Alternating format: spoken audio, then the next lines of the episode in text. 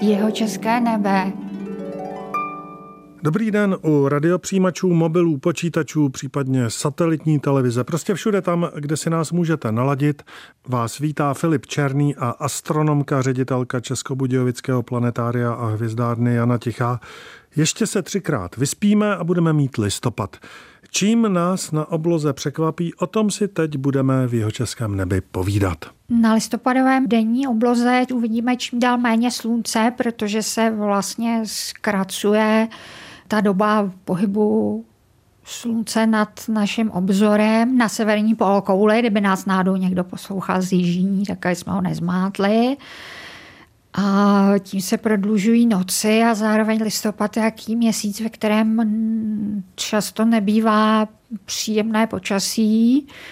Výjimka si platí vysoko tam, kde už jsme v oblasti inverzí, jako nadmraky, jako třeba u nás nejblíž na kleti, ale jinak eh, většinou je listopad takový ten měsíc mlh a opárů a takového takového toho dne, který je šedivý, že si člověk skoro ani neuvědomí, že už se se stmívá. A tomhle tomu počasí by se taky dalo říct počasí dušičkové, protože na konec října začátek listopadu vlastně připadá to období, které lidé evropských kultur slaví nebo se nějak připomínají vlastně už někdy od pravěku protože to, že katolická církev třeba, že slaví vlastně 1. listopadu, Den všech svatých a 2. listopadu připomíná památku zesnulých nebo ono se to také nazývá památka věrných zesnulých a dříve se to nazývalo jako připomínka duší v očistci tak tento svátek vlastně zavedl svatý Odilo opat ve francouzském klášteře Kliny v roce 998, ale takový ten předěl Ono je to v podstatě mezi, astronomicky je to v přibližně období polovině mezi podzimní rovností a zimním slunovratem. A odpovídá třeba keltským svátkům, takže keltská kultura slavila nebo i dál slaví Samhain. Co můžeme v listopadu čekat na noční obloze?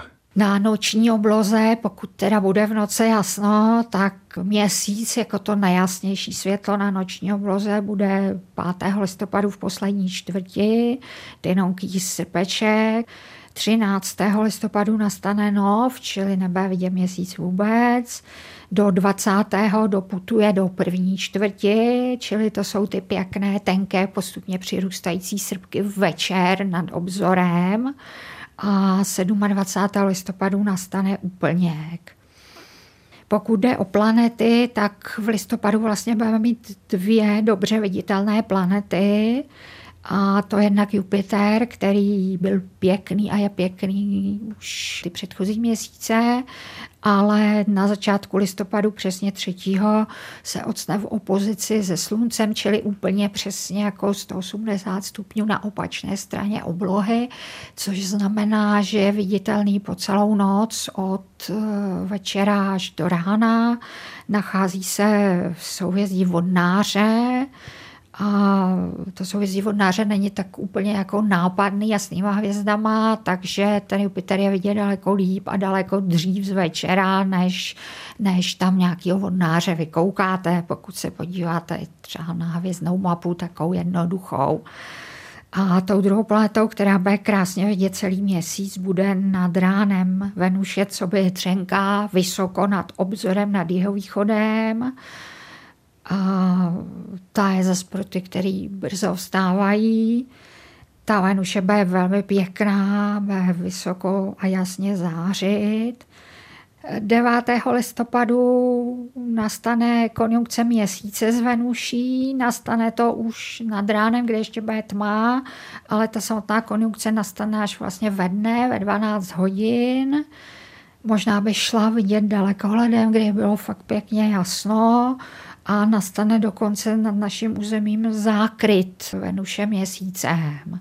Ale to pak záleží, ta možnost toho pozorování záleží hodně na počasí, takže to nějak jako příliš neslibujeme ani. A ještě jeden takový hezký listopadový úkaz. Kolem 17. 18. listopadu letos 18. nastává maximum meteorického roje Leonid. Tomu roje se říká Leonidy, protože meteory zdánlivě vyletují ze souvězdí lva, přímo z hřívy lva, takže tam jak jakoby srp z méně jasných hvězdiček, což je hříva jako okolo hlavy lva, pak je to tělo protáhlé, jak lev na obloze leží jako každá správná kočka, která pokud nevidí nic k ulovení, tak radši odpočívá. Ty leonidy jsou takový zajímavý roj, jsou to vlastně drobonká prachová zrnička vytroušená z periodické komety 55P Temple Tuttle. Oběžná doba té komety je 33 let a stejně tak se vždycky po průchodu té komety přísluním se dostávají blízko k Zemi oblaky toho vytroušeného prachu z ní a nastávají pak krásné leonické meteorické deště. A je se tedy na co koukat.